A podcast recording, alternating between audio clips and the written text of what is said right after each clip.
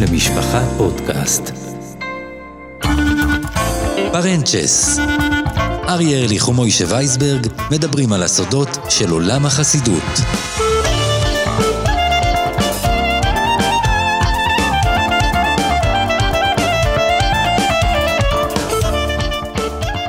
זה היה באמצע חודש סיוון תשפ"ב, לפני מספר חודשים, בחסידות פינסקרלין, חסידות ירושלמית, מוכרת, שורשית, שידועה בייחודיות שלה, בתפילה, בכוח ובקול ובכוונה, שררה דריכות רבה. האדמו"ר הודיע שבטיש שהוא יערוך ביום חמישי לרגל הילולת האדמו"ר הבייסאר, הרב הקדוש רבי אהרון מקרלין, אה, הוא עומד לומר דברים אה, יוצאי דופן, ולכן הוא מבקש שכלל החסידים, ללא יוצא מן הכלל, יתייצבו בטיש. בהודעה הרשמית שפורסמה לכלל החסידים נכתב שהאדמו"ר ביקש להודיע לכלל אנשי שלוימנו כי רצונו שכולם ישתתפו כאיש אחד, בלב אחד, בשולחן הטהור ביום חמישי כדי להתחזק יחד בעבודת השם יתברך. זו הייתה לשון ההודעה.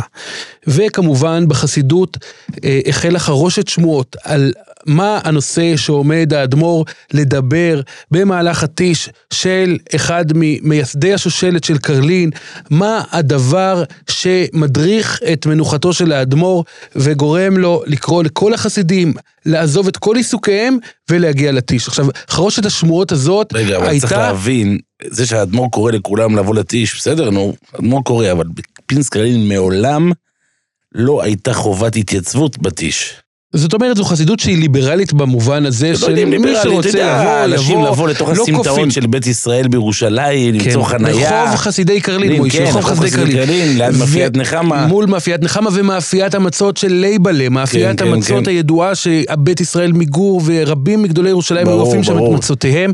והדריכות אבל מוישי לא באה בחלל ריק, כי כמה אה, שבועות קודם לכן, בחול המועד פסח, בטיש שנערך לכבוד יום ההילולה של רבי אהרון הגדול מקרלין, מייסד השושלת, שנסתלק בי"ט בניסן תקל"ב, האדמו"ר הפתיע בפסח והזכיר את כבוד קדושת האדמו"ר מקרלין סטולין. והוא אמר שזוכים שחסידות קרלין ממשיכה גם בראשותו של האדמו"ר מקרלין סטולין, וזו הייתה היסטוריה אדירה אה, בחצר, ואנחנו תכף נסביר מה הוביל לנתק בין חסידות קרלין, סטולין, לבין חסידות פינס קרלין. וחרושת השמועות דיברה על כך שהאדמו"ר עומד לומר שתמה המחלוקת ההיסטורית, מחלוקת בת עשרות שנים, מחלוקת שהולכת אבל עשרות אתה שנים לא מאמין אחורה. שאתה מאמין לשמועות. תשמע, זה חרושת אני, שמועות לא, לא, לא, שהייתה. מוישה, אני שוחחתי עם אה, חברים רבים בחסידות פינס קרלין, שלא ידעו לומר לי, אבל חלקם אמרו, כן, האדמו"ר עומד להפתיע, אי אפשר לדעת על מה האדמו"ר עומד אה, אה, לשוחח בטיש, ואכן כולם התייצבו. היה גם עוד אה, יום קודם לכן, האדמו"ר הגיע במפתיע לתפילה בצפון. בטבריה, בקבר... בטבריה, גם במירון, כן, של רבי יוחנון רבי שקבור יוחנן שם. מקרלין. היה כל מיני חרושת שמועות בעניין, האדמו"ר לא צירף את הגבאים אליו. בכל ונסע עם אופן, קבוצה של עשרה אנשים. אני חייב להגיד לך, מוישי, כל עולם החסידות היה על גלגלים, לא רק חסידי פינס קרלין, בכל תשמע, כל קרן פודקאסט רחוב. שלנו פה, עולם החסידות הוא על גלגלים. אתה לא, צריך לא, אבל- להבין. נכון, נכון, הפודקאסט קודם כל הקודם נכון. על סאטמר, שהתגובות לא מפסיקות להגיע, ואני אומר, אל תתביישו, באמת, תמשיכו להגיב ולהאיר את עינינו, אם זה עם טעויות, אה, טעות לעולם חוזרת, אם זה עם עוד דברים, אנקדוטות מעניינות, אגב, אם לא אתם רוצים. שנדבר על עוד חסידויות שאנחנו לא יודעים עליהן, או כל דבר אחר, אפשר להגיב תמיד פה, אבל אני רוצה להגיד לך את הנקודה של פינסק קרלין של ההילולה הזאת. פינסק קרלין, שזו חסידות, אגב, להבדיל מקרלין, סתם אם אתה רוצה לשמוע ניואנס שאני זוכר מבעבר, למשל קרלין צועקים מאוד מאוד בתפילה. פינסק קרלין פחות צועקים, אבל יותר, יש עבוידס התפילה, יותר הכנה לתפילה, התפילה גם יותר יותר- ארוכה בפינסק קרלין. כן, יותר ארוכה. עכשיו, שהרבה באמת קורא לטיש, ובאמת עשו את הטיש גם בחצר התלמודי, שיהיה יותר מקום, ואתה רואה התגייסות מלאה, וכולם מגיעים. הם גדולים- לא, הגדולים כן, הם אני תמיד אומר, בחצר. כן. כן. ואחר זה בא בעקבות כך שגם הרבה עבר אירוע בפורים האחרון, מי שזוכר, זה. קצת חמק מהרדאר בעקבות הסתלקותו של אה, מרן רב חיים קניבסקי זצ"ל. אבל האדמו"ר נפל ונחבל בראשו, והיה ממש ניסי ניסים. אה, האדמו"ר באמת קיבל את חייו בחזרה. אה, גם לראשונה האדמו"ר יצא לנופש השנה, פעם ראשונה מאז תחילת ההנ- ההנהגה, האדמו"ר יצא לנופש אה, בדבוס בשוויץ.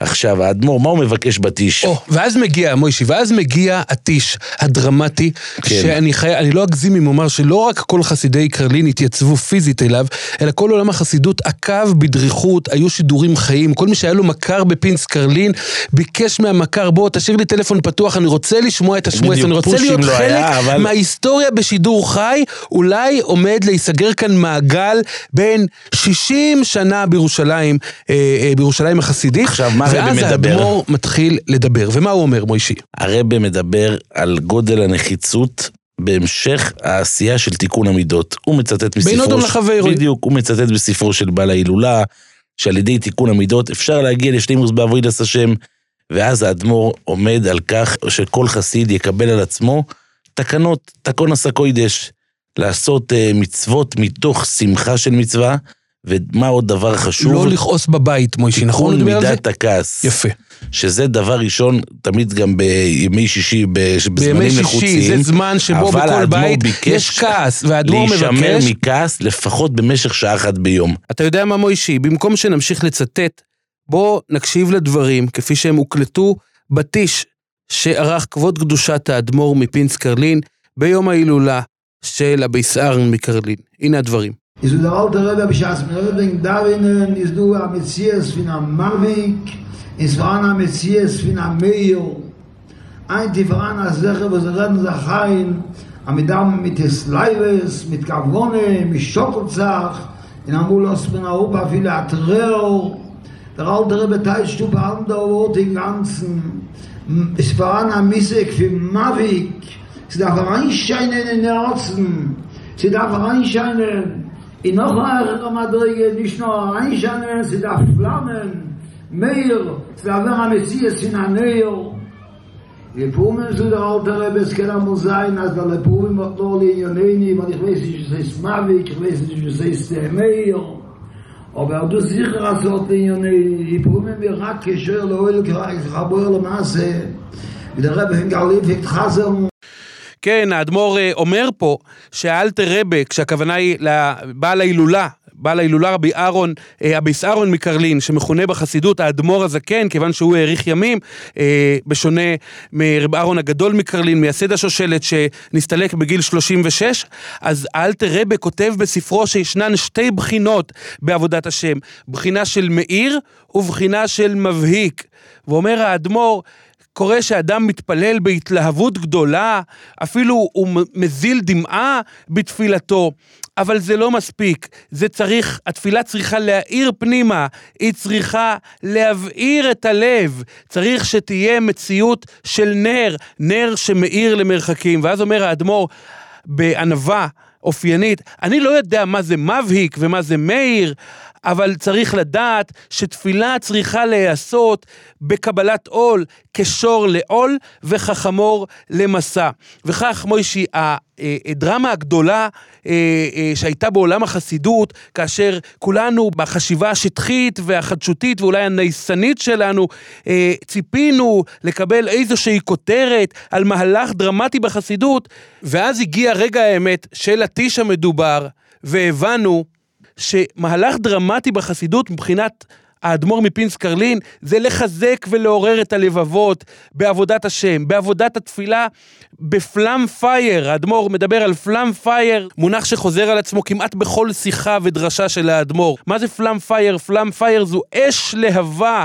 כאשר חסיד קרלין מתפלל, הוא צריך להתפלל כאש להבה. ואז עובר האדמו"ר, כפי שכבר ציטטנו קודם, לדבר על העניין של אהבת חברים, שזה מוישי, ואמרנו את זה גם בפרק הקודם, הרחבנו על כך בפרק שהוקדש לחסידות קרלין סטולין, איך אהבת חברים זה יסוד היסודות של החסידות. אתה יודע שבחסידות קרלין, לענפיה, מספרים על כך שהרבי רב אושר אה, מסטולין, שהוא אמר, אני מלמד, אני מלמד דרג דקים, מלמד תשבר, אני לומד איתכם א' בייס. מה זה א'? א' זה אחדוס, אהבס חברים.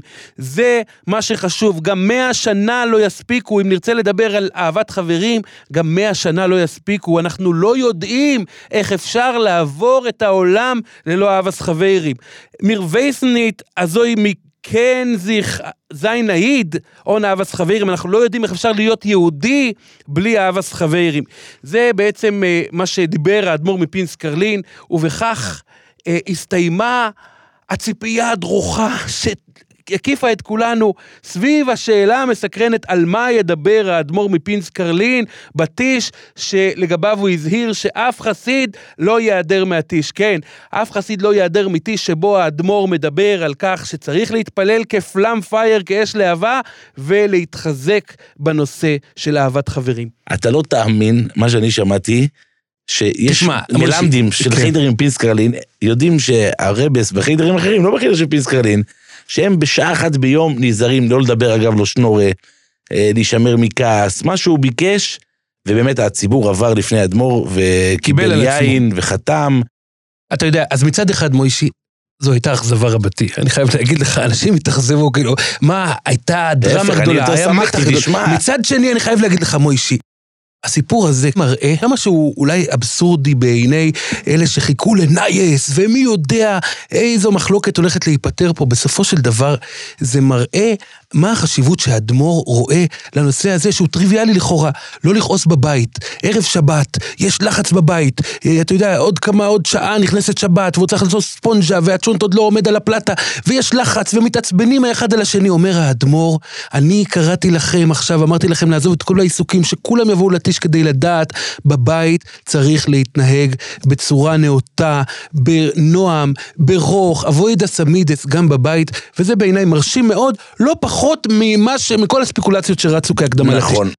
טוב, בוא ניתן אה, אתנחתה מוזיקלית אה, קצרה, מתוך הרפרטואר של ניגוני קרלין, וגם אה, כמובן פינס קרלין. זה נקרא ניגון ריקוד לפסח, הפסח די כטאנץ. בואו נקשיב קצת.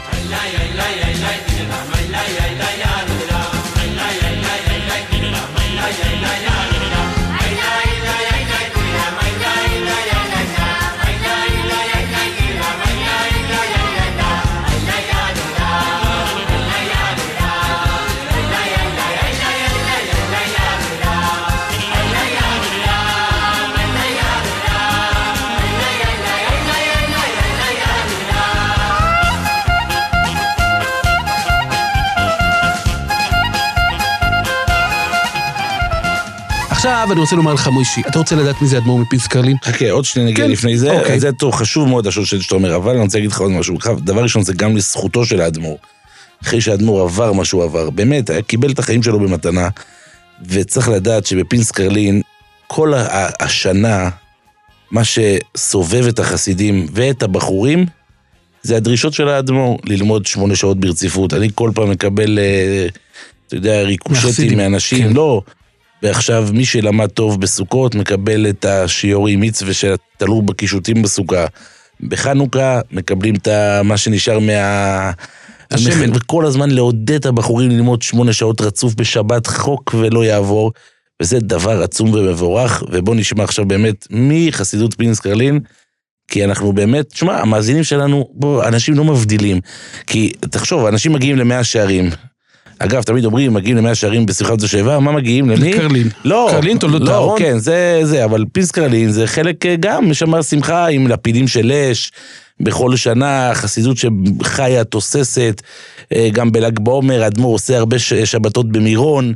אפשר לראות אותו כן, צועד לבדו, לא בשום, הכל בהתחבאות אל הכלים, בצורה שבאמת מעוררת השתאות, אבל בוא נשמע. אז קודם כל בוא נקדים ונאמר שהפרק הזה יעסוק, אה, כמו שהבנתם כבר, בחסידות פינס קרלין, שהיא חסידות אחת אה, שממשיכה את אה, שושלת קרלין, אבל יש גם את חסידות קרלין סטולין, שכמו שהמאזינים זוכרים, הפרק הקודם, פרק מספר 10 בסדרת פרנצ'ס, הוקדש. אה, לחסידות הזו, לקרלין סטולין, המסתורית, הלא מסוכרת, הנחבאת אל הכלים, שבאמת פועלת מתוך הארבע אמות שלה בגבעת זאב, ברחוב אבינועם ניאלין בירושלים, בעוד שלוחות בארץ, תוך התרחקות מסיקור תקשורתי וציבורי, ובפרק הזה זכינו באמת לתת הצצה מאוד נדירה, מאוד ייחודית לקרלין סטולין. התגובות, אני חייב להגיד לך מוישי, מסתומי, גם אתה שמעת את זה, היו נלהבות מבית ומחוץ, גם אה, חסידי קרלין סטולין רבים שפגשו אותי בליל שבת בביתר עילית, שהתקשרו, ששלחו הודעות.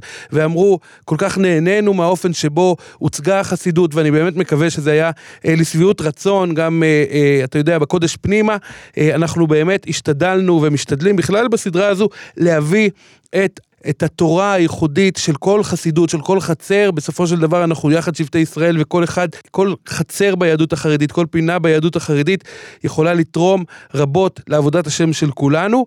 אז עכשיו אנחנו עוברים מקרלין סטולין לפינס קרלין, שזו החצר האחות, אה, או איך שלא תקראו לזה, אנחנו כבר סיקרנו את חלק מההיסטוריה בפרק הקודם, ועכשיו אנחנו אה, נשלים את החצי השני של הסיפור ההיסטורי של... אה, שושלת קרלין בארץ הקודש. קודם כל אני רוצה לספר לך מי זה האדמו"ר מפינס קרלין, ואני אעשה את זה דרך סיפור, שהוא סיפור שהוא ריגש אותי וטלטל את נשמתי כאשר שמעתי אותו מפיו של אחד החסידים. התקופה היא אה, שלהי שנת תשנ"ט, המקום הוא מסדרון אפרורי במרכז רפואי במנהטן.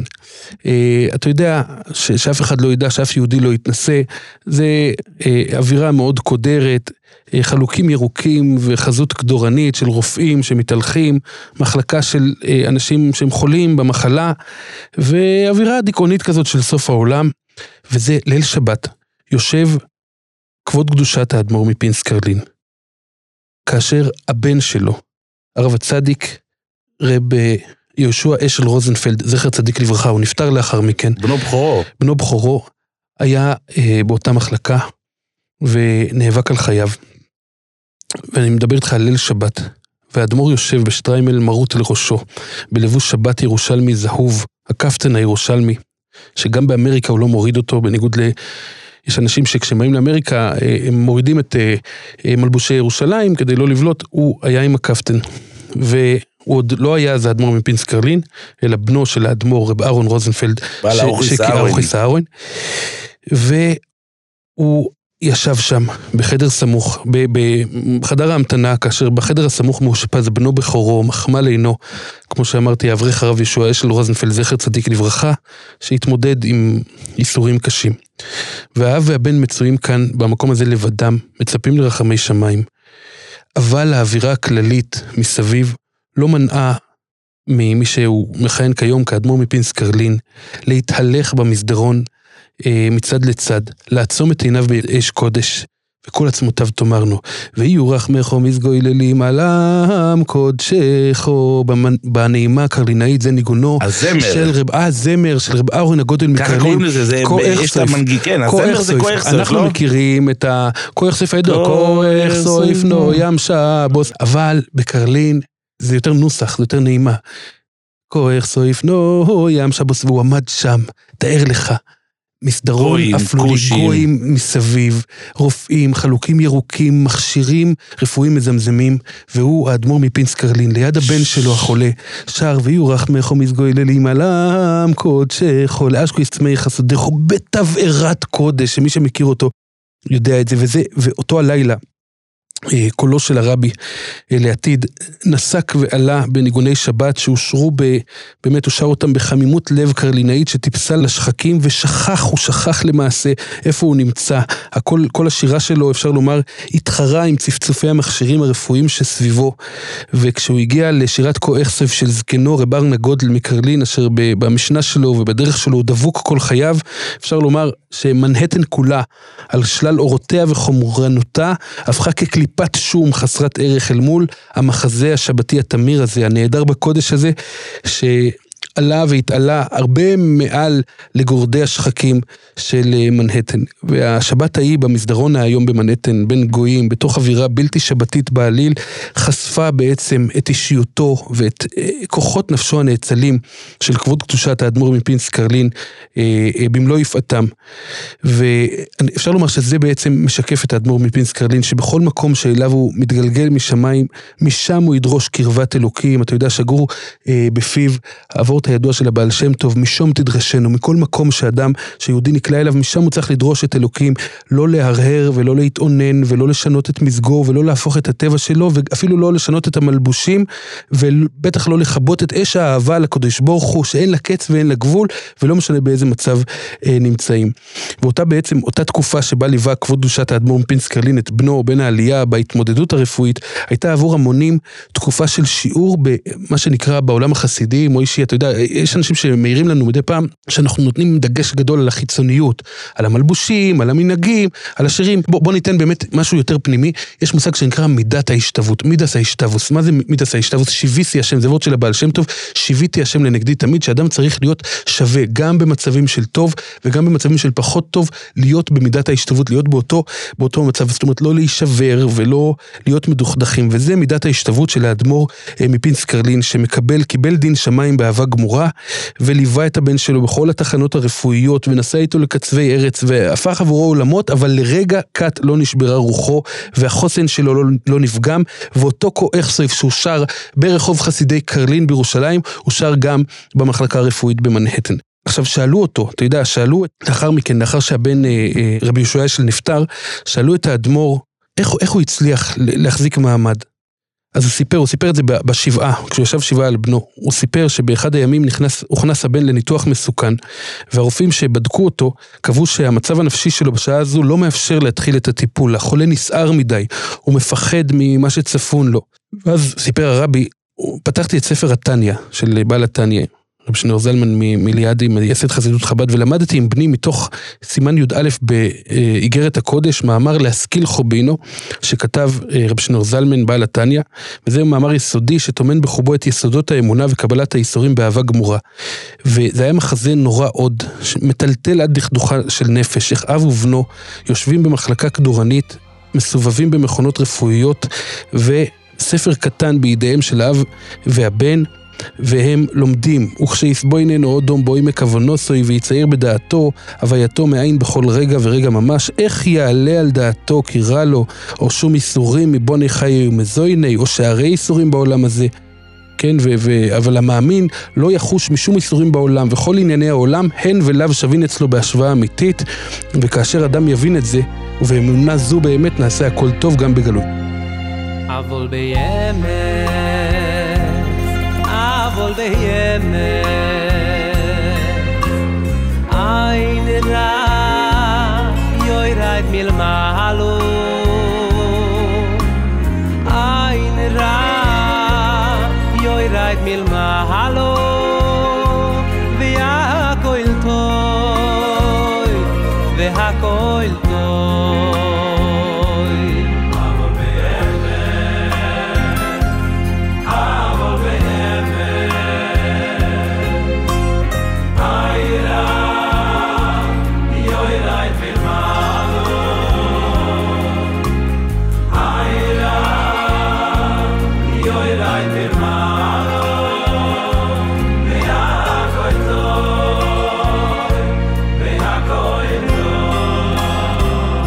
בעצם הצצה, באמת נתנו פה הצצה מאוד מאוד מרגשת לדמותו של האדמו"ר מפינסקרלין. אני, אני מציע שתאמר עוד איזה אפיון לאדמו"ר מפינסקרלין, ואז נצלול היסטורית ונספר את סיפורה של קרלין, שהיא בעצם אחת החסידויות הארץ-ישראליות הוותיקות ביותר בארץ. זו חסידות שהיא לא, בניגוד לרוב החסידויות כיום, זו חסידות שלא עלתה לארץ לאחר המלחמה, אלא נמצאת כאן הרבה לפני המלחמה. אבל קודם, מוישי, תן עוד איזה אפיון, עוד איזה נקודה שמאפיינת את הרבי מפינסקרלין. תראה, הרבי עצמו, כמו שאמרת, אין לי יותר מה להוסיף במובן הזה, אבל אני, יש לי יותר להגיד על עצם הבנייה של החסידות. כמו שאתה אמרת, זה לא משהו שבא פה אחרי השואה, אלא חסידות שבאה שגדלה פה בעשורים האחרונים, התחילה עם הזקני החסידים. בעשורים שקדמו לשואה. בעצם אתה יודע אה, מה הכינוי שלהם בירושלים, מוישי? הכינוי שלהם בירושלים הוא לא פינס קרלין, אלא דיאלטה קרלינרס. הקרלינרס הזקנים. כן, נכון. ואילו חסידי קרלין סטולין... גרוסמן. אה, והבריזלח, כן, כל זקני החסידים. כן, נכון, היה הרבה... ואילו חסידי קרלין סטולין נקראים די יונגל. אני מפנה את מי שעדיין לא האזין לפרק הקודם שלנו, אה, לחזור לפרק על אה, קרלין סטולין, אה, תחת הכותרת חוצב להבות אש, שם הבאנו את סיפורה ההיסטורי של חסידות קרלין, של שושלת קרלין, מרב אהרון הגודויל, דרך, דרך התלמיד שלו הגדול, רב שלוימה אה, מקרלין, השם ייקום דמו. ואז ההנהגה חזרה לבן שלו, רב אושר מקרלין, ומשם לבנו רב ארן, הביס ארן, האלתר רבה מקרלין, וממנו לבן שלו רב אושר השני, מסטולין, וממנו לפרנקפורטר, רב הקדוש רב ישראל, מסטולין הינוקה, ולאחר פטירתו הוא עברה הנהגה אה, לששת בניו הקדושים, הרב הצדיק רב אושר, אה, הרב הצדיק רב ארן, הרב הצדיק רב ינקב חיים, הרב הצדיק רב מוישה, הרב הצדיק רב אברום אלימלך והרב הצדיק רב יויכונון, כשלמעשה החסידים בירושלים אה, ברובם היו חסידיו של רב אברום אלימלך, שביקר בארץ כמה פעמים ועזב את הארץ ממש אה, עם פרוץ השואה, אה, חזר לעמק הבכה ושם אה, יחד עם חלק מאחיו הוא אה, נהרג על קידוש השם, והיחיד שהצליח אה, לברוח היה מהשואה, מהתופת של השואה, היה הרב הצדיק רבי יוחנון, אה, האדמו"ר האחרון מקרלין, וכאשר הוא נפטר בשנת תשט"ו, הוא הותיר אחריו את אה, נכדו בן השנה, שמכהן כיום בתור האדמו"ר מקרלין סטולין. בשנת תשט"ו למעשה חסידות קרלין התפצלה לשני אה, זרמים, לשני פלגים, לאחר הסתלקותו של האדמו"ר רבי יוחנן מקרלין. אה, בחייו הקים רבי יוחנן, אני מסכם את זה ממש בקצרה, הוא הקים אה, קבוצה של צעירים, חבורה של צעירים בבית המדרש של חסידי קרלין היום ברחוב אבינועם ילין בירושלים. הוא הקים את קבוצת הצעירים, די יונגה, והוא טיפח אותם, והקים בעצם דור חדש של חסידים צעירים לאחר השואה, שהיא הייתה הבסיס הדור הזה היה בסיס, הקבוצה הזו הייתה הבסיס לחסידות קרלין סטולין של היום, וכאשר החסידות אה, אה, התפצלה, אז פרשו ממנה קבוצת הזקנים, די אלטע, ולכן עד היום אלה שבקיאים בדברי ימיה של קרלין, יודעים לומר די יונגע קארלינערס ו די אלטע קארלינערס. אז הפרק הקודם עסק ב יונגע, שכמובן כיום היא מלאה ביהודים זקנים, והפרק הנוכחי עוסק ב אלטע קארלינערס, בחסידות פינסק קרלין. עכשיו, אז אני רוצה להגיד כזה דבר. החסידות פינס קרלין התרחבה מאוד, היא היום מונה כבר, אני איתך כמה בתי מדרש ברחבי הארץ, אה, בירושלים, אה, בבני ברק, בביתר. יש לה גם ישיבה קטנה, אה, חיידר כמובן, יש לה במודיעין עילית, אה, בסמדרש אה, ובעוד כמה ריכוזים בארץ, שטיבלח, שאתה רואה ממש חסידות ממוסדת, אפשר לומר כמו שצריך, אתה רואה תמיד נגידים שמגיעים לרקוד בשמחת בית השואבה, וכמובן כל זה עם התביעה של האדמו"ר מהחסידים, אם זה בשבת, לעשות שמונה שעות לימוד. לא משנה, יום שישי, שבת, ועל זה בחסידות עושים פרסים ומבצעים וכל מה שצריך. ועם כל זה אני רוצה להגיד לך, האדמו"ר עצמו הוא נחבא אל הכלים. תמיד תראה אותו מתהלך בצידי דרכים, לא בשום אה, אתה יודע, בלי הרבה. אתה יכול לראות אותו, מויש, אתה יכול לראות אותו צועד בכיכר השבת לבדו, כן, או עם בחור אחד. כן, בלי אנשים, בלי כלום, באמת, באמת, באמת אה, נחבא אל הכלים בצורה מופלאה ביותר. טוב, עכשיו בוא, בוא ניגש היסטורית. אז אמרתי שקוראים להם אלטה קרלינרס. זאת חסידות שצועדת בדרכם של חסידי ירושלים הראשונים, הוותיקים, תוך מאמץ ודגש לא לסטות מאורחותיהם וצורתם של אבות החסידות כמלוא הנימה, והם בעצם למרות שיש הרבה צעירים בקרלין, כן, אבל עדיין, גם עד היום, אלה שמבינים ויודעים, קוראים להם הקרלינאים המבוגרים, הזקנים, אם תרצה. עכשיו, חסידות פינס קרלין היא ההמשך הישיר של קהילה קרלינאית שלא פסקה בירושלים, מזה מוישי למעלה מ-150 שנה. אדמו"רי קרלין ישבו אמנם ברוסיה הלבנה, אבל מצודתם הייתה פרוסה על קהילה חסידית גדולה שישבה בערים ירושלים וטבריה. עכשיו, בשנת, אה, בכ"א בכסלו תשט"ז, אה, נפטר האדמו"ר, הרב הקדוש רבי יוחנן פרלוב, רבי יוחנן מקרלין, שהוא היה אחרון בניו של האדמו"ר רבי ישראל, הינוקה הקדוש, הינוקה הראשון אה, מסטולין, ואז הקהילה נחלקה בין הצעירים, במרכאות שבהמשך מינו עליהם את נכדו, כבוד קדושת האדמו"ר מקרלין סטולין, הנוכחי, שהיה אז ינוקה כאבותיו, לבין הזקנים שדבקו במי מוישי, מי היה המנהיג של האלטה קרלינרס אז? רב מוישה מורדכי מיללוב. הרב הקדוש רב מוישה מורדכי מיללוב, שעד להסתלקותו בכ"ד טבת תשמ"ד, הכינוי שלו היה האדמו"ר מקרלין ללוב.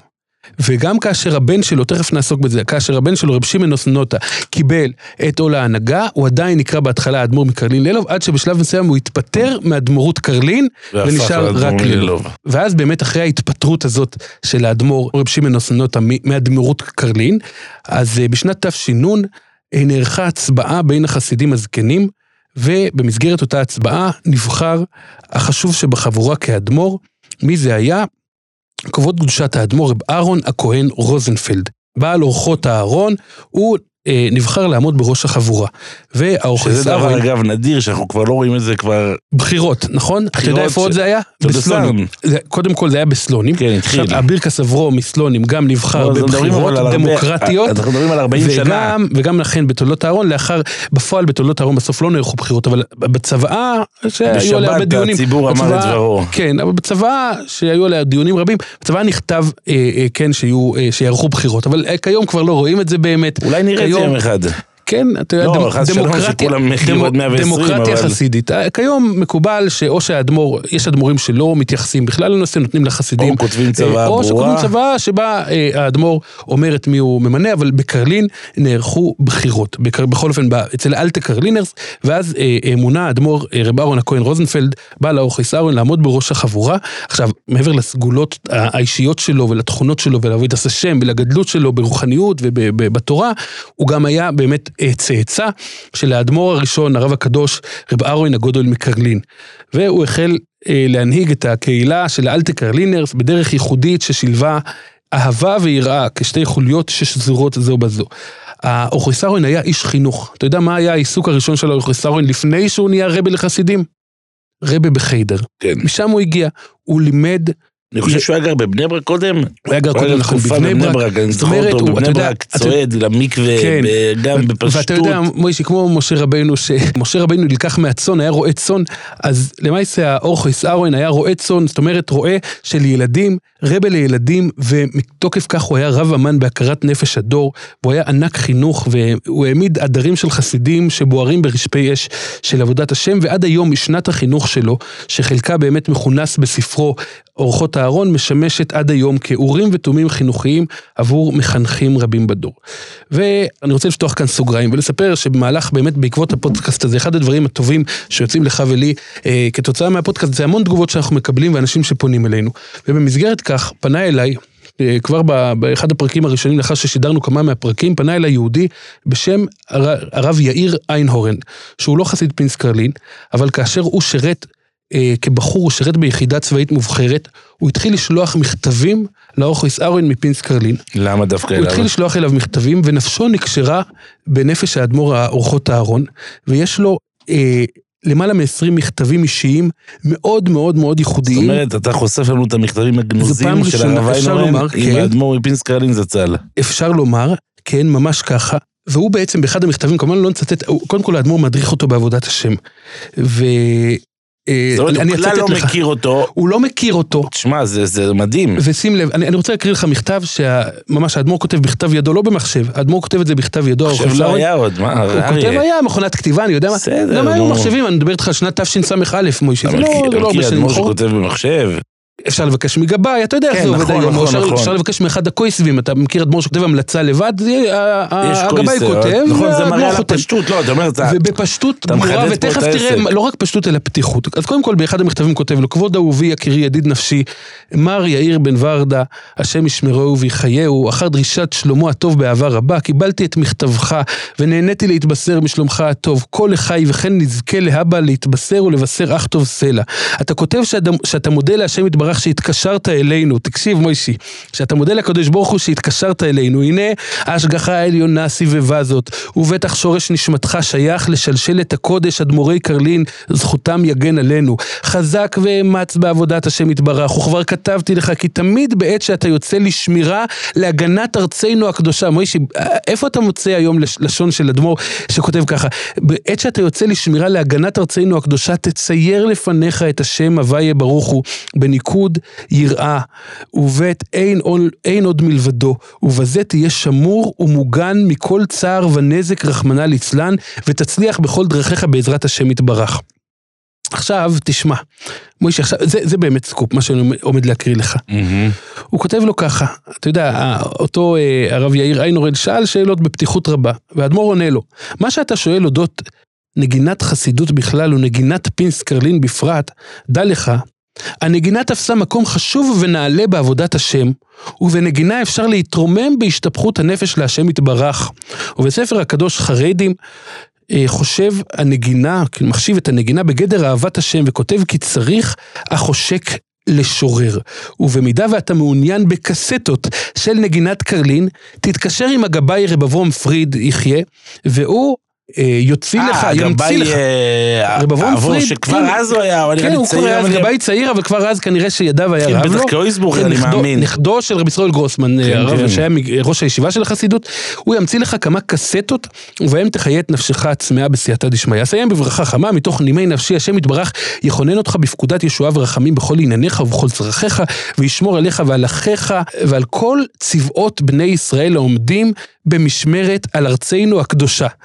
ונזכה בקרוב לגאולה שלמה ולבני בית המקדש, במהרה בימינו אמן כן רצון, ידיד נפשך בלב ונפש, ארנה כהן רוזנפלד. עכשיו, מוישי, זה המכתב, מכתב מרגש, אבל זה עוד לא מגיע למכתב הבא שאני עומד להקריא בפניך. אני אומר לך שאני לא מכיר, לא מכיר מכתב כזה של אדמו"ר בדורות האחרונים. ברי, עד תקשיב, היום דיברנו על פודקאסטים, דברים שאולי הם ידועים ל... יש לך פה חשיפה ראשונה. חשיפה ראשונית. חשיפה זה ראשונה, שווה חד כתבה משמעית. גם במחלקת נכון. המגזין של משפחה, נכון לא. פודקאסטים.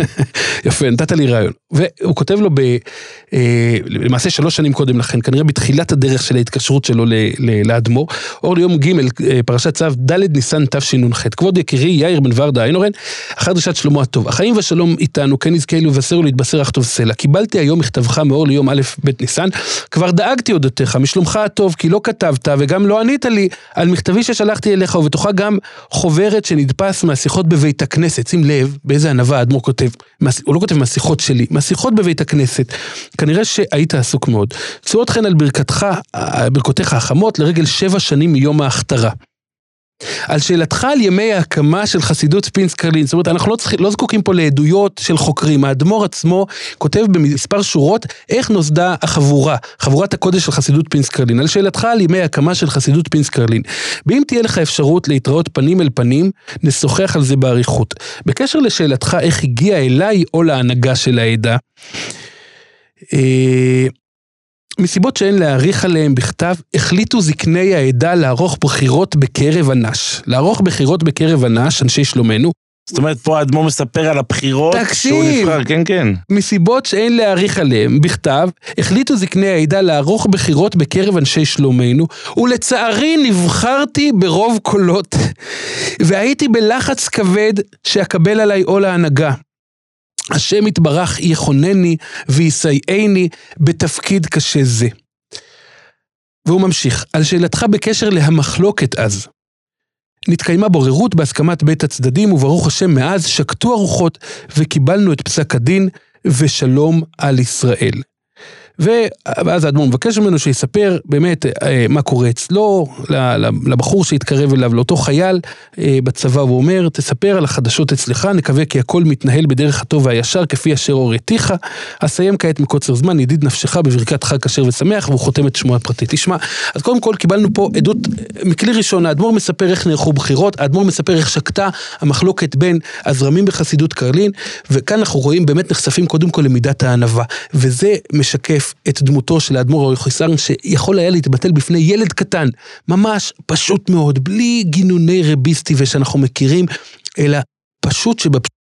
והפשטות הזאת עברה כחוט השני בהנהגתו של רב אהרון הכהן, שהוא היה באמת קודש קודשים, וכל הקדושה שלו ועבודת השם שלו בפרישות, והתפילה שהייתה ספוגה להט של אש קודש, הכל היה מזוג בפשטות עצומה, אה, באצילות כזאת, בהתייחסות בגובה העיניים לכל אדם, בכל גיל, מכל מעמד, מכל שיוך חוגי או, או עדתי, והוא ממש התרחק כל חייו מכל גינון של כבוד. אני זוכר אותו באחרית ימיו, אה, אה, עוטה על עצמו אדרת של הסתתרות תחת מעטה עממי.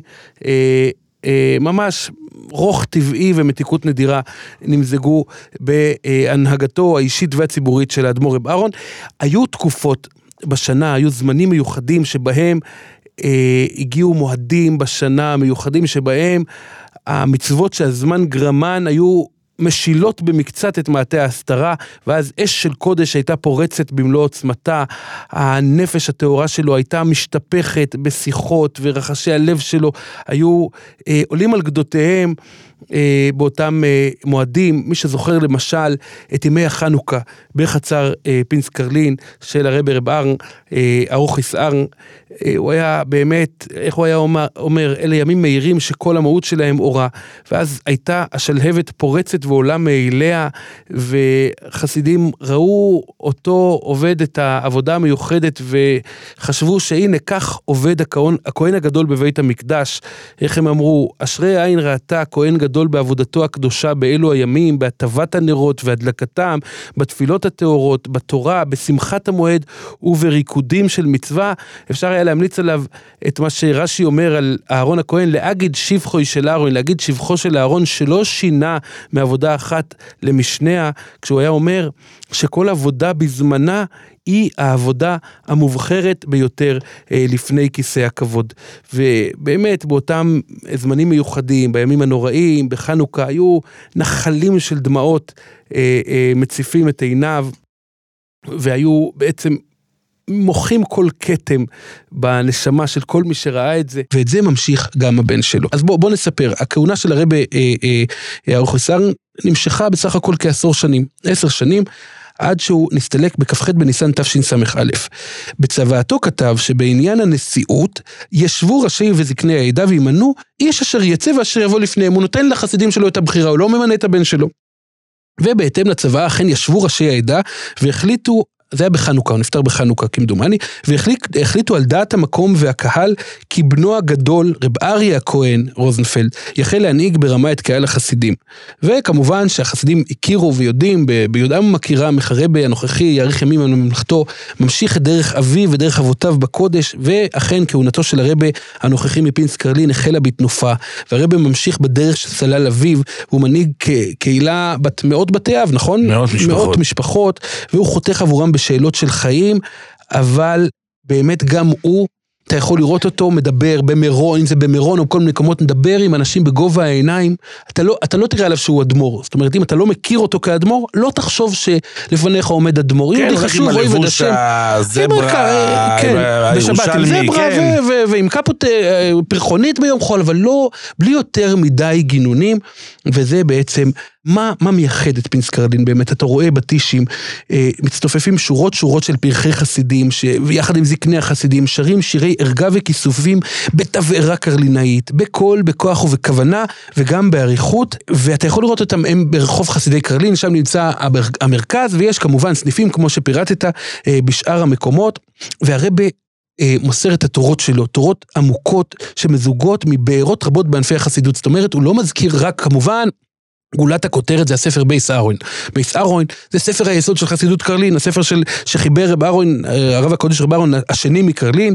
לא רב אהרון הגדול. לא רב אהרון הגדול, אלא רב אהרון השני, השני מקרלין, כן, רב אהרון הגדול היה מתלמידי המגיד אה, ממזריץ', ורב אהרון השני מקרלין, הוא חיבר את, ה, אה, את, ה, את הספר בייס אהרון, ו... אבל הרבי מפינסק קרלין הוא גם בעל שליטה נרחבת בכתבי חסידות לכל הענפים שלהם, והוא צמא צמאון אז לדעת את בוראו לפי כל נתיבי החסידות, ולפעמים ייכנס אליו אברך, וזה גם כן משהו מאוד ייחודי. יכול להיכנס אברך לרבה. ויגיד לרבי, תשמע, אני, אני מתקשר לתורה של חסידות אחרת. אומר, הרבי יעודד אותו, לא יגיד לו, תשמע, מה חסר לך אצלנו? זו תשובה שיכול לקבל חסיד בכל מיני מקומות. פה הרבי יגיד לו, אדרבה, אם זה מה שאתה מרגיש שמקשר אותך, שמחבר אותך, שמדליק את נפשך, את הנשמה שלך, אדרבה, תלמד אה, כתבים של כל חסידות שאתה רואה לנכון, ובעיקר, בעיקר, תתעלה בעבודת השם וגם בעבודת סמידס. עכשיו האדמו"ר נוהג להתבודד בכל מיני מקומות, בין היתר במירון ובעוד מקומות, גם בירושלים, בעיר העתיקה, באזור הכותל המערבי, ושם הוא לומד... האדמו"ר יושב ולומד בבחור ו... כאברך, רגיל. מן המניין. עכשיו התיירים שבאים לשם לא מכירים אותו. בכל יום יש לאדמו"ר, יושב שם, נכנס, תופס את מקומו, כמובן תפילה בכותל כמעט כל יום, ושם בחור וזה באמת נושא שהעלית, הוא פשוט, יש שם אנשים שנכנסים לשם, לא מבינים מי יושב עם הירמולקה הלבנה, ופשוט יושב בצד, ממש כקיר, כמו, כמו, כאדם, לפעמים בעזרת נשים, לפעמים שם, ועושה דרכו גם לבד, גם מהבית, בלי רכב, בלי גבאים, בלי משמשים. פשטות וזה שבפשטות. דבר שמעורר השתאות כל פעם מחדש. אתה יודע, תמיד אנשים שולחים תמונות. עכשיו, תמיד אה, אומרים לך, תשמע, יש פה אדמו"רים פינסקרלין בכותל. כן, אני אומר, תשמע, אדמו"רים פינסקרלין בכותל זה לא חידוש. זה דבר שקורה כן. כל יום, זה לא זה. כל מיני צלמים צעירים, כן. רוצים לשלוח לך וזה, והם חושבים שהם חידשו לך משהו. אז צילם את אדמו"רים פינסקרלין בכותל. לא, אני אומר, זה בהחלט כמו זה שצילמת אותו ראוי. בבסמדרש ברחוב חסידי קרלין. בדיוק, זה אותו דבר. עכשיו, אה, לאורך תקופות, הרבי מפינסקרלין נוהג ללמוד בחברותה עם מקובלים, לומד איתם תורת הקבלה, בין היתר הוא לומד בחברותה עם הג- הגויין הצדיק רב מורדכי רוטנר, מחכמי ישיבת שער השמיים, מי שזכה להיות מאחד התלמידים והמשמשים בקודש של הרב הקדוש, רב ארן מבלז. מבלז. זה מי באמת שזוכה בן לראות אותו בליל שבת בכותל המערבי, את רב מורדכי רוטנר, שהוא אתה יודע- מגיע במסירות כן, כן, נפש כן. לתי של מרן האדמו"רים בלז. כן. עכשיו, עד לפטירתו של הרבה, אה, רב מוטלה, התורס מורדכי, אז האדמו"ר מפינסקרלין נהג פעם בשנה לנסוע למונסי ולהסתופף, אה, אחת לשנתיים בעצם, הוא היה נוסע למונסי והסתופף כאחד החסידים או-אה. בצילו של הרבה מוויז'ניץ מונסי. עכשיו, אה, אה, כשהרבה מפינסקרלין לומד, בח, לומד בחברותה, אז גם אם זה אברך, הוא לומד חברותה, לפעמים אברך שצעיר ממנו בעשרות שנים, הרבה בעצמו נוהג כמו אברך מן המניין, הוא יכבד את האברך שלומד איתו, יתעקש להכין לו כוס קפה, וידבר אליו כדבר איש אל רעהו, אגב, ו- הקפה אומרת- והסיגריות, נראה לי זה חלק מהעניין. לא, הוא לא, יש... משאיר ב- בחוץ את אדרת כל האדמו"רות. הענף הזה של קרלין וללו וזה... אה, ב- כן, כן, פשוט, אתה יודע מה, אנחנו נדבר על זה גם כשנגיע ללילוב. והאוכל, טוב, אה, נדבר אז על זה. אין, אין גינונים, הגינונים שם, זה, זה, זה חסידויות ירושלמיות. בירושלים לא החשיבו את כל הגינונים האלה. עכשיו, אה, אה, כמו שאמרתי לך, אה, זאת אומרת, האדמו"ר, למה, מה מביא אותו לעסוק בקבלה? הסביר לי את זה אחד האנשים הקרובים אליו, אחד האברכים בעלי הידיעה בחסידות פינס קרלין. האדמו"ר לומד ספר חסידי, לומד ביסר, רואה שם מושגים בקבלה. אז הוא ניגש אל, אל המקור, להבין מה זה המושג הזה בקבלה, ולהבין את זה לכל העומק. וכשהוא היה אברך, הוא ביקש את רשות רבו, הרב הקדוש רב משה מרדכי מילאלוב, לעסוק בלימוד קבלה. ואז הוא קבע את החברותה עם המקובל, אה, הצדיק רב מרדכי רוטנר שליטה. עכשיו, בשנת תשס"ב, אחרי שהוא התמנה לאדמו"ר מפינס קרלין, הוא קשר לו לימוד בחברותה גם עם המשפיע החבדי, הרב הצדיק רב חיים שולם דייטש, הרב החסיד רב חיים שולם דייטש, וגם הרב החסיד רב זלמן גופין, שני המשפיעים הגדולים בחב"ד, שהוא נוסע לכפר חב"ד מדי תקופה לרב זלמן גופין, כדי ללמוד איתו, אה, זה מנהג שנמשך במשך, במשך כמה בטח. שנים, כן, ללמוד תורת החסידות של חב"ד. זאת אומרת, הדרך הזו של העמקה בכתבי חסידות מכל הגוונים, היא ייחודית לרבי. ו... ואתה ו- מצד אחד, אתה אומר זאת- חב"ד. זאת לא הנהגה קרלינאית, מוישה, אני חי- חייב להסביר לך, כי בקר- בקרלין יש כן קנאות לתורת אדמו"רי השושלת. חסיד קרלין לא יאמר לך, תשמע, אני לומד קצת חב"ד, קצת ברסלב, קצת מפה, קצת משם, לא. זאת אומרת, רק אם הוא יבין שהחסיד שלפניו זה מה שמבעיר את ליבו בעבודת השם, האדמו"ר לא ימנע ממנו, כמו שאמרתי לך קודם.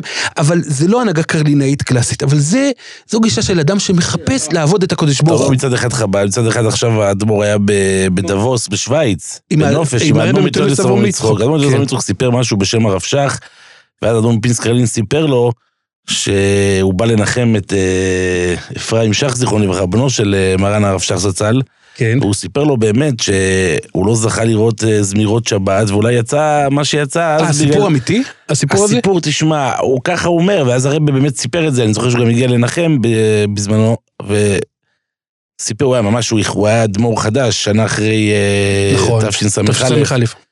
וככה הוא סיפר לאדמו"ר תולדות סבו מצחוק, שזה ודאי אצל החסידים שבת, זה...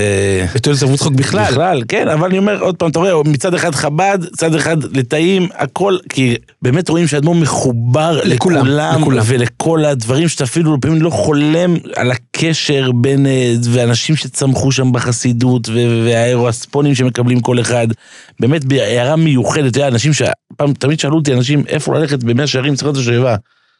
ואמרתי להם, תשמע, בוא, זה עמוס, זה פה, זה כאן, זה סגור, לך לפינסקרלין, ואנשים פשוט עד אלוהי דעת, כמו שכתוב, כמו שחז"ל אומרים, כמו שכתוב בהלכה, הלפידים, ואז והחסידים, נפשו ו- יוצאת עם הסולמות, וכל מיני, עולים על הסולם, וקיצור, יש כמו שם... בביס המקדוש. כן. מוישי, אני, אני, באמת, אנחנו נשמע פה גם קטעי- קטעים של נגינה קרלינאית, קרלין, עולם הנגינה, כמו, הקראתי לך גם אה, מהמכתב של הרבי אלחוסר, עולם הנגינה הוא חלק בלתי נפרד מההוויה הקרלינאית, זה חלק מעבודת השם, כמו שהאוכיסן כתב לאותו אה, תלמיד, לאותו אה, חייל, יאיר איינורן, זה חלק מעבודת השם, חלק אינטגרלי. עכשיו, אתה אומר שהאדמו"ר מפינס קרלין מכיר את כל אה, אה, פינות הציבור החרדי, ולוקח מכל אחד את הטוב שבו, אבל מצד שני, מספרים לי אה, חסידים שלו, שבחייו הוא לא ראו אותו קורא עיתון או אלון, אפילו המודיע, הוא לא קורא המודיע, עם כל הכבוד, הוא לא קורא, הוא עוסק, קורא רק דברי קודש.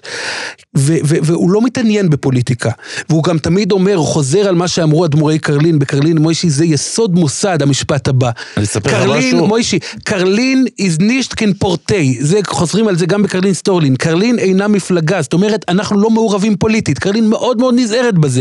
בחסידות פינס קרלין, ישנם אנשים שמצביעים בבחירות באופן אישי, וישנם קנאים שהולכים בדרך סאטמר ולא, והעדה החרדית ולא מצביעים בבחירות. קרלין לא מתערבת בפוליטיקה, אבל מצד שני, האדמו"ר מכיר את הוויות העולם, הוא ממולח במתן עצה ותושייה, באופן שמותיר את השואל פעור פה. זאת אומרת, אה, אה, צורכי רפואה, צורכי, ישאל אותו, ייכנס אברך, ישאל האם לקנות דירה, או לקנות במשכנתה, או לשכור, האדמו"ר ידע שאגב, לנתח איתו את המהלך שאם- הכלכלי, מה הכי טוב עבורו. אם אנחנו מדברים על מה שאמרת עכשיו, זה- סתם ככה בעולם החסידות זה דבר נצרך לכל חסיד, שהרב ידע... יתמצא. לא, לא רק כן, יתמצא, כן. תשמע, גם הרב יכול להכווין גם. תלך לעסקן הזה, תדבר עם העסקן הזה, תלך למנהל קשרי קהילה הזה, הוא יכול לעזור לך.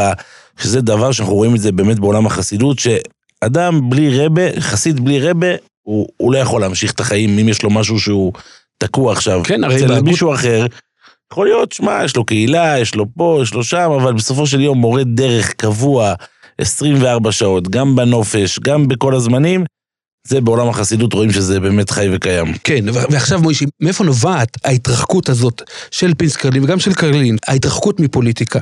אז ככה, היה את הרבה רבי יוחנן מסטולין, אה, והיה את אביו גם הרבי הפרנקפורטר, רבי ישראל, שמכונה ככה על שם מקום קבורתו בפרנקפורט שבגרמניה, לאחר שהוא נסתלק בעת ששהה בעיירת מרפא הוא גרמנית. הסתלק צעיר? וכן, והוא אמר, הפרנקפורטר אמר, וגם אבותיו אמרו, למען השם, להתרחק מפוליטיק כמו מאש, למה? כי קרלין הזנישט אפורטי, קרלין היא לא מפלגה. ועכשיו, האדמו"ר מפינס קרלין, במקום לקחת את זה למחוזות של התבדלות והתרחקות, האדמו"ר פשוט מפרש את הוראת רבותיו בדרך של להרעיף קרבה לכל, זאת אומרת, אנחנו לא מפלגה ולכן אנחנו מסתדרים עם כולם. אין לנו עסק עם מפלגתיות, אז אנחנו מסתדרים עם הקנאים, ומסתדרים עם אגודת ישראל, ומסתדרים עם ש"ס, מוישי, אז למרות שהאדמו"ר מפינס קרלין לעולם לא יורה לחסידיו להצביע בבחירות, ולמרות שמוסדותיו, מוסדות פינס קרלין, לא ייהנו מתקציבי שלטון כמלוא הנימה, כמלוא ציפורן זרת, אבל גם אם, אם חבר כנסת יבקש להיכנס לרבה, הוא ימצא דלת פתוחה, לא פחות משהאדם הפשוט, אבל בין העם בבחירות שבשדות. לעירייה הם כן תומכים? בבחירות לעיר, גם כן, לא רשמית. עכשיו מוישי, מי היה אחד הפוליטיקאים שנכנס הרבה בעבר, בזמנו, לאדמו"ר מפינס קרלין, וקיבל ממנו ברכות ועצה ותושייה? אלי ישי, יושב ראש, יושב ראש ש"ס דאז, אלי ישי, אה, הוא הובא על ידי אחד מעסקני החסידות, אה, יוסי אה, יוסי. ארבליך, והאדמו"ר בירך אותו, וכמובן עם מאיר פרוש ייכנס, ועם יעקב ליצמן ייכנס, ועם מוישה גפני, מוישה גפני פחות נכנס, אבל זה יכול להיות מקלב או פינדרוס, האדמו"ר יקבל את כולם במאור פנים, למרות שהוא אדמו"ר קנאי, ולמרות שמוסדות פינס קרלין לא נהנים מתקציבי שלטון. עכשיו, בענייני השעה, נראה, לא... נראה לי שניתן לראות את האדמו"ר לפעמים בעצרות העדה החרדית, שמתקיימת כן, בכיכר כן, כן, סופניק. רשמית, וזה, רשמית כן, אפשר אומר, לשייך, מוישי, רשמית אפשר לשייך את פינס קרלין, מעשית, כאחת החסרות פחות. ששייכות לעדה החרדית. אבל מעשית זאת חסידות שמסתדרת עם כולם, באמת, זאת אומרת, אי אפשר, חוץ מהמחלוקת הפנים קרלינאית, שהיא אה, אה, אה, עניין היסטורי לעצמו, אה, אה, חסידות פינס קרלין, באמת אי אפשר להצביע על קהילה אחרת שפינס קרלין לא מסתדרת איתה. Mm-hmm. הפוך. עכשיו, מה, מה הכי חשוב אצל הרבי מפינס קרלין ובפינס קרלין בכלל? העניין של השמחה. הרבי מפינס קרלין עומד רבות על עניין השמחה, והוא מטפח בלב צעירי הצאן תחושת חדווה בעבודת השם. אפשר לומר שהוא האויב המושבע של המרירות, של הכבדות, של מה שהוא קורא פארביטערטקייט. פארביטערטקייט זה, זה, זה מרי ועצבות. הרבי דורש מחסידיו לעבוד את השם מתוך שמחה וטוב לבב, ולכן שרים שם את ניגוני קרלין, וגם בחתונות של. הנכדים שלו, של הצאצאים שלו, האדמו"ר עולה במיוחד לפרנצ'ס, לרקוד ולאחל. מזל טוב לאותם חסידים שנמצאים בפרנצ'ס, הוא הולך להתקרב אליהם. הרבה יותר יורד לעם לרקוד בריקודים, אתה יודע, האדמו"רים תמיד נמצאים באויב נון, במזרח, הם לא נמצאים תמיד, ב... ב- הם יורדים רק למצווה טאנץ. פה האדמו"ר יורד לרקוד ביחד. ומה, ומה שרים? אחד הניגונים הכי מזוהים עם פינסקרלין זה הרואים ממחו השם כי דיליסוני ולא ישימח טוי ואלי באמת, זאת אומרת, האדמו"ר יש לו כישרון ייחודי להכניס שמחה בלב הסובבים שלו. בתשמע הידועים של פורים או של זאת חנוכה או בלילי שמחת בית השואבה שאתה הזכרת, הרב סוחף בשמחה פנימית את כל מי שנמצא במקום, לרבות את הסקרנים מוישי, זה לא, בחסידות פינסקרלין גם אתה סקרן שתבוא עם כובע קנייץ' עם, עם אה, עניבה או אם אתה בחור מישיבת מירה סמוכה, כן, הרב יקרב אותך ויסחוף לא- אותך פנימה אל תוך המעגל. טוב, רק נאמר, אה, מוישי, קצת אה, אה, אה, אפיונים אישיים לאדמו"ר. הרב נולד בעשרה בטבת תש"י. אבא שלו, שהיה ראש וראשון לחסידי קרלין בארץ, שיגר טלגרמה, אה, מברק אל רבו, האדמו"ר רבי יוחנן מקרלין, שישב אז בארצות הברית. הוא בישר על לידת בנו ושאל כיצד הוא צריך לקרוא לו. התשובה שלא איחרה לבוא הייתה לתת לו את השם אריה, זו הוראה שנותרה סתומה, ושם הרמז יש בכך, לגבורת הארי, שמאפיינת את דרך עבודתו הייחודית של הרבי. האדמו"ר מפינסקרלין היה בן תשע כאשר אימא שלו אה, נפטרה עליו, הוא התייתם מאימו, זה היה בשבת בשנת תשי"ט, הרבנית שהתה בביתה, ובפתע פתאום היא נפטרה, ומאז אביו, הרבי זצ"ל, אה, אה, אה, למעשה גידל את ילדיו אה, לבדו. אה, יש סיפור מאוד מרגש, שאחרי שנפטרה הרבנית באמצע השבת, אז אבא שלו, אה, האדמו"ר מפינס קרלין, הרב חיסאוון זצ"ל, שלח את הבן שלו החוצה לשחק, את הרבי הנוכחי, כדי להעלים ממנו את הבשורה המורה- המרה עד לצאת השבת. ומקטנותו הוא גדל בצילו של האדמו"ר מוישה מורדכי מיללוב, ובאחת הפעמים ש, שהוא הביא בפני מוישה מורדכי מיללוב קוויטל עם שמו ושם אמו, אז הרבי מיללוב התבטא, מעולם לא קראתי קוויטל כזה, וזו אמירה ש, שאיש לא עמד על פשרה עד היום, אבל אפשר להסיק, אפשר לשער שהכוונה היא באמת לגדלותו ולייחודיותו של הרבי אה, הנוכחי מפינס קרלין. והתפילה, כמו שאמרתי לך, התפילה והתורה, אתה הזכרת את זה, לימוד התורה שעות רצופות, ולהעמיק בתפילה. והמידות, אלה הם היסודות שעליהם עומדת אה, פינס קרלין. אחד הדברים המעניינים, מוישי, זה הדברים, הרבה עומד על כך שצריך לקיים את ההלכה ללא התחכמות, וכחלק מכך הוא ביטל את הנוהג של עריכת טישים בהיכל בית המדרש. כי לפי ההלכה הפשוטה לא אוכלים בבית המדרש, ולכן הוא הורה לבנות היכל טישים יהודי. עד היום היכל הטישים לא ממש נבנה, אלא פשוט הטישים הגדולים נערכים, איפה מוישי? לא, יש היכל טישים, זאת אומרת קטן, אבל קטן, יש גם את והטישים ה... הגדולים נערכים בחצר, או תחת כיפת בחצר, השמיים, או כן, תחת יותר איזה קטן. יריית בד ששמים, וכמובן אה, בפינס קרלין מקפידים מאוד שלא לסוח שום שיחה.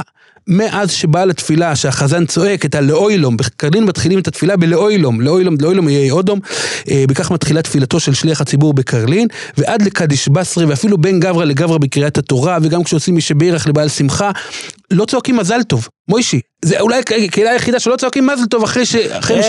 מצב לדבר בפינס בשעת- קרלין, אם נתקלתם בבתי כנסת בפינס קרלין, לא תוציאו הגה מהפה אפילו והרבה לא אומר, בטעות. מוישי, כשרוצים לבחון אם מישהו שייך לרוחניות, צריך לבדוק איך הוא נראה בתפילתו.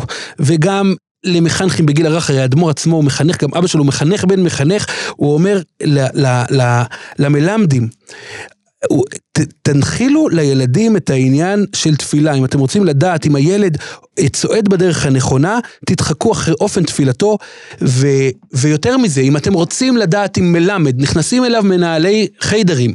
מוישה, אם ייכנס אליך מנהל חיידר וישאל אותך, "אה, איך אני יכול לבחור מלמד, לדעת שמלמד הוא באמת ירא שמיים, בעל גישה טובה לתינוקות של בית רבן, לא יודע מה תגיד לו. הרב מפינס קרלין אומר דבר אחד, תעקבו אחריו איך הוא מתפלל, תעקבו אחרי המלמד ההוא בבית הכנסת, תראו אם הוא מתפלל ביראת שמיים, סימן שהוא ראוי לחנך אה, תינוקות של בית רבן.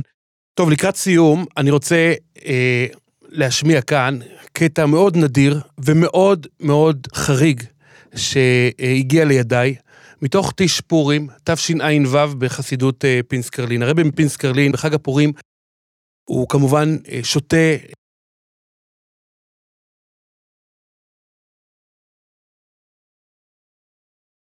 לקדוש ברוך הוא, והוא צועק ובוכה ומדבר על עבודת השם. אתה יודע, אם כל השנה, למרות שהוא פלאם פייר, כמו שהוא תמיד אומר, וגם בטיש רגיל, גם בתפילה רגילה של שבת, סתם שבת רגילה, אה, אה, הוא גם אה, אה, מדבר ו- ושר ומתפלל בתבערה גדולה, אבל בפורים הלב שלו עולה על גדותיו, והוא דופק על השולחן, והוא קופץ, והוא מדבר על עצמו בביטויים מדהימים, אבל אז אתה רואה, כאילו, ביטויים שפלים של מי אני, ואני פתי, ודברים של ענווה, דיבורים של ענווה גדולה, אבל אז הוא מלהיב את החסידים שלו לעבודת השם, הוא מדבר, אתה יודע, מה שנקרא אצלנו ללא פילטרים, אבל כשאומרים נכנס יין יצא סוד, אז כשיוצא סודו של האדמו"ר מפינסק קרלין, בטיש של פורים, הסוד הזה הוא סוד שמחזיר אותך בתשובה, את האדם הכי רחוק מיידישקייט, הדברים האלה יכולים לחזור, להחזיר בתשובה, מי שרק מבין את הדברים. אני רוצה להשמיע קטע קצר, אני לא יודע אם כולם מבינים, זה, אה, הדברים נאמרים כמובן ביידיש,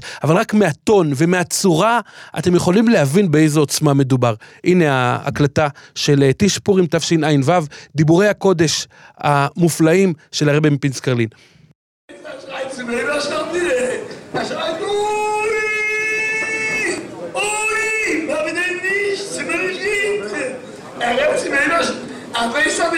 Meilers. Und du nicht an Tiefkeit, und die Tiefkeit ist Meiler nicht. Du nicht an gewohnliche Tiefkeit. Sie ist die Dorn, noch bin. An gewohnliche Tiefkeit. Der Beutliche Leute bist du in jeder Milo. In Malchus, in Bakoy, in Moschalo.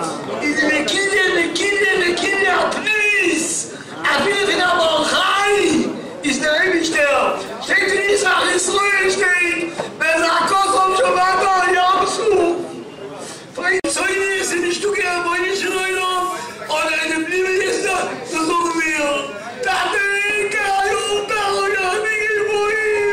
כן, גם אה, בלי להבין יידיש, אה, ניתן לשמוע את שפת הלב הזועק והבוער, את הפלאם פייר של הרבי מפינסקרלין, אני רק אה, אתרגם בקצרה, הרבי מדבר פה על הצעקה הפשוטה של יהודי שצועק אוי לקדוש ברוך הוא בלי מילים, אוי אוי ולא צריך יותר מזה, כי הקדוש ברוך הוא נמצא בכל נברא, הוא נמצא בכל סיטואציה, הוא מעבר למילים, ולכן יש רק את העומק הזה, יש רק את הנקודה הפנימית הזאת, איך הקדוש ברוך הוא נמצא בכל מצב, בכל מצב, בכל נברא, ומלכוסוי בכויל מושולו, ואפילו בבעל חי. ו... ואז הרבי אומר, כאיול תהרוג על אפיקי מים, כמו אייל שהורג על אפיקי מים במילותיו של דוד המלך, ככה הנפש שלנו הורגת, וזו ערגה ללא מילים, ללא היגיון, זה קשר פנימי ונפשי של יהודי לאלוקיו, הוא מביא את דברי הישמח ישראל מאלכסנדר, שאומר, וזעקוסום, שמעתו על ים סוף, הקדוש ברוך הוא שמע על ים סוף את הזעקה של היהודים, את הזעקה של בני ישראל שיצאה מעומק נקודת הלב. וזהו, מוישי, אה, עוד תשמע, אפשר אנחנו עוד לא נגענו פודקאסט, בקצה אפשר המזלג, להעריך המון המון המון המון. אבל נאמר, אנחנו לא רוצים להעלות את נסיים בהמלצה, המאזינים. מוישי.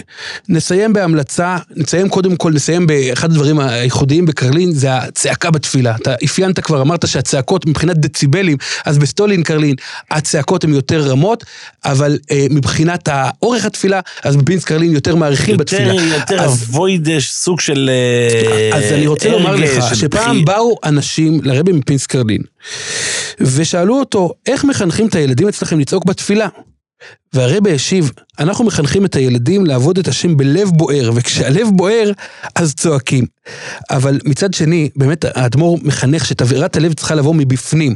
לפעמים הוא אומר, אבי מעולם לא העיר לי כיצד להתפלל, ואף פעם לא אמר לי לצעוק בתפילה, אבל מקטנותי ראיתי איך אבי משקיע את כל כוחות נפשו כשהוא עומד לפני השם. ראיתי את הברן שלו, ראיתי, ראיתי את ההתלהבות שלו, והבנתי שכך ראוי לעבוד את הקודש ברוך הוא, והתבערה הפנימית הזאת באמת ממשיכה ללהט את חסידי. פינסקרלין אה, לאורך ימים ושנים טובות. מוישי, תודה רבה שהיית איתנו. תודה רבה אריה ארליך. צריך לומר, מוישי, אנחנו לא רק באים בפודקאסט הזה לספק את הסקרנות של האנשים, או להעביר לאנשים את הזמן. באמת, אנחנו סבורים שלכל חסידות יש את התרומה שלה, את מה שאפשר ללמוד ממנה. אם אנחנו מדברים על חסידויות ויז'ניץ, אז, אז השבת, אתה רואה מה זה שבת, ולא סתם עוד יום הרי של מנוחה. הלך, אנחנו מדברים על תולדות. הארון, סאטמר, כל, באמת כל חסידות יש לה את הייחודיות איפה שלה. שנגענו, ברוך השם, קיבלנו הרבה תגובות טובות, חיוביות. ומוזמנים, הקהל מוזמן להמשיך להגיב, ולהגיב. להגיב בכל הפלטפורמות. תודה רבה. תודה רבה מוישי, להשתמע.